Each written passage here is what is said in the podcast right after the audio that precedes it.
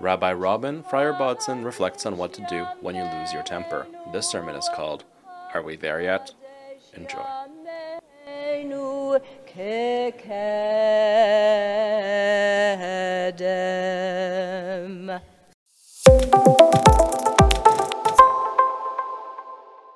Last Sunday afternoon, no, it was the morning, right after Minyan, my family and I, we got in the car and we drove up to Lake Simcoe to visit my aunt and my cousin who have a place in Willow Beach. It was a beautiful day. There was a lot of sun, a little too chilly to play in the water, but the day was perfect. And then we drove home. The date was Erev, the first day of camp.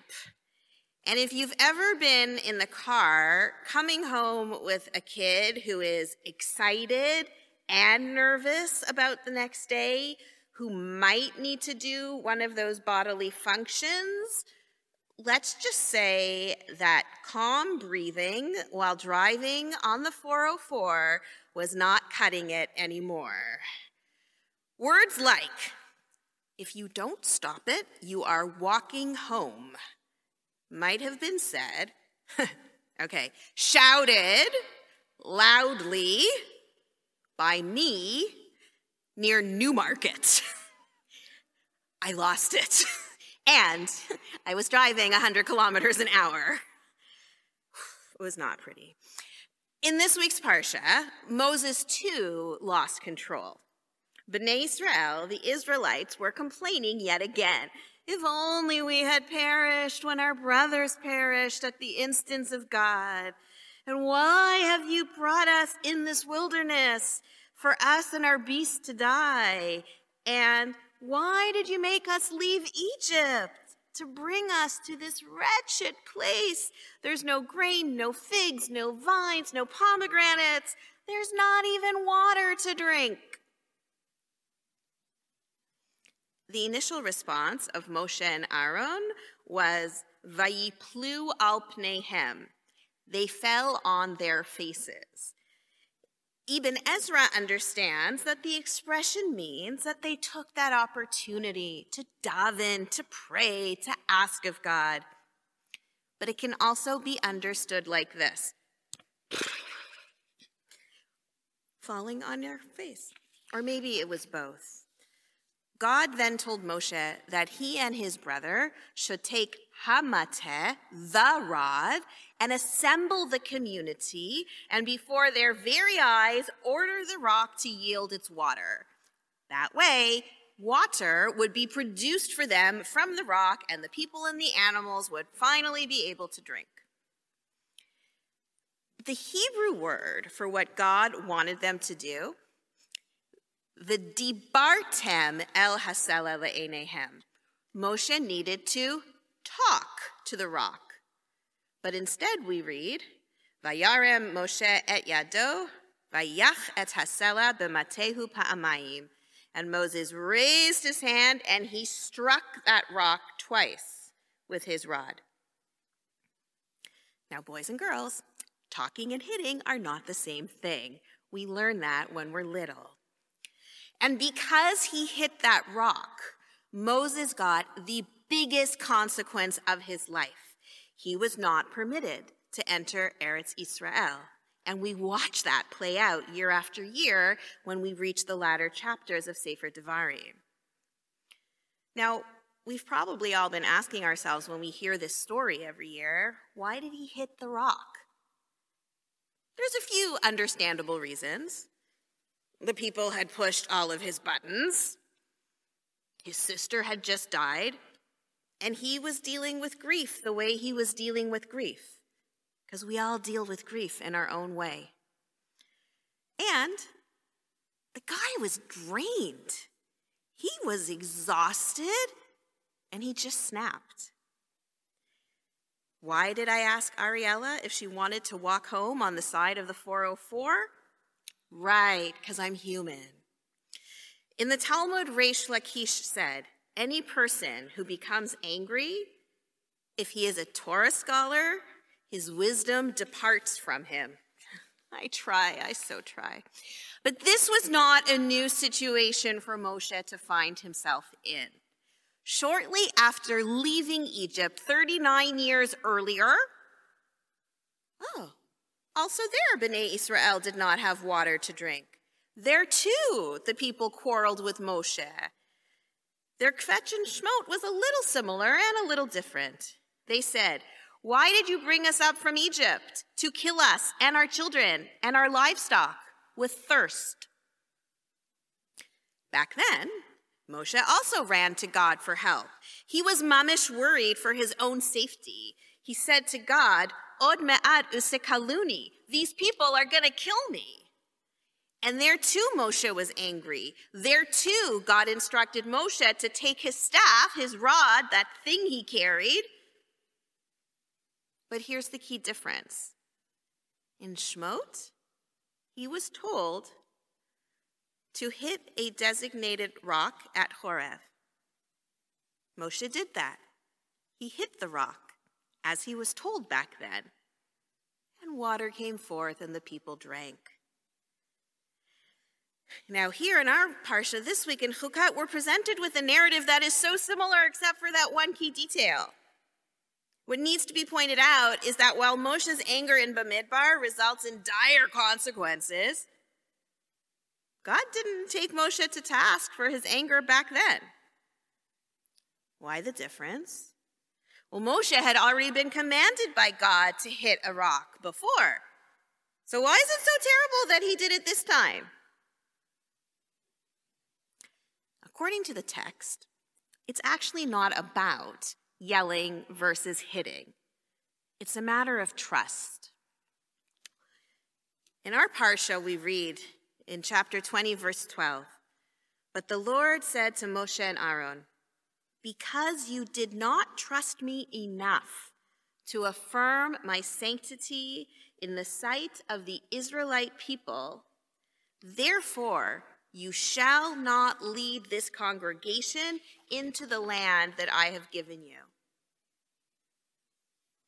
Trust. But there's a second and often overlooked difference between the two narratives.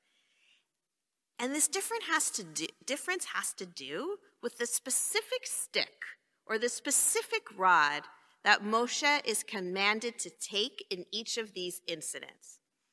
Back in Shmot, God explicitly says to Moshe, Take matcha asher hikita bo et hayaor. Take the exact same rod that you used when you struck the Nile.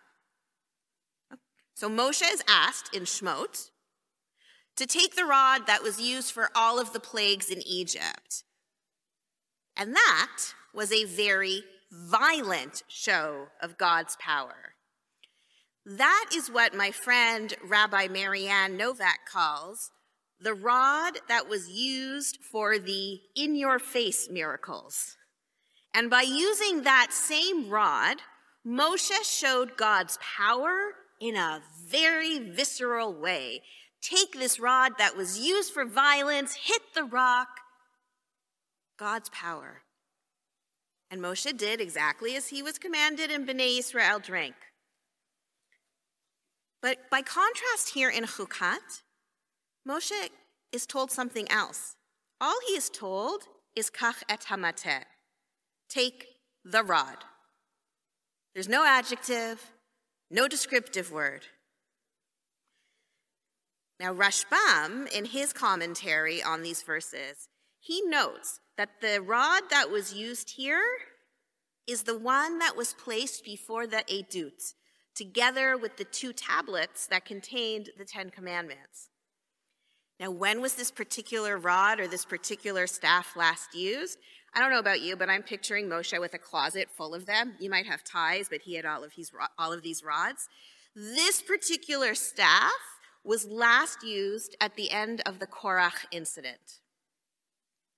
After Korach and his followers were swallowed up by the earth and that great fire, the big burp, right? God instructed Moshe to gather all of the wooden staves of the tribal heads, including the one that belonged to Aaron, to his brother. Now, the staff of his brother Aaron becomes an almond branch and it blossoms. And God tells Moshe to put it before the Edut, to be kept as a lesson to rebels, so that their mutterings against me may cease, lest they die. So, according to Rashbam, that is the staff that Moshe uses here in our parsha to hit the rock, which is a staff, a rod, a piece of wood that is supposed to be a peace sign. Right? It's supposed to be the end of rebellion. Unfortunately, in his anger, before the entire congregation of Israel, Moshe just loses it, like me on the 404, and he hits the rock with the peace rod. And with this peace staff in his hand, Moshe had the opportunity to lift up and sanctify God, but no, that didn't happen. Moshe had the chance to meet Bnei Israel where they were spiritually, which was tired and angsty, and they are done. And they were smelly and dusty too. Moshe could have used empathy and compassion, but because of his anger, he reverted to his old methods by invoking a God of force and power instead of a God of love, a God of rachamim, a God of understanding. And for that major misstep, God tells Moshe that he's not going to lead Bnei Israel into the land of Israel. Sure, God recognized that Moshe was indeed having a bad day. But as a leader, he didn't have that luxury to show his temper and use violence. It wasn't good leadership. Yes, Moshe hit the rock instead of speaking to it, but I think his real error was not showing true leadership skills at the time. He could have said, I hear you. I'm thirsty too. He could have said, Guys, I know this is hard. Just give me a few more minutes. I'm going to try something. But he didn't do that. He hit the rock. As human beings, it is so easy to slip into anger to the point where we lose ourselves. And I shared with you that I've done it on occasion, and I'm not really proud of it. Because violence is all around us.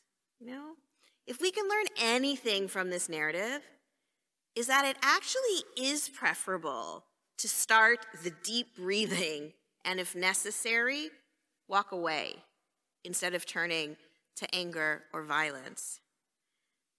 Because there's too much of it. It's here in Toronto.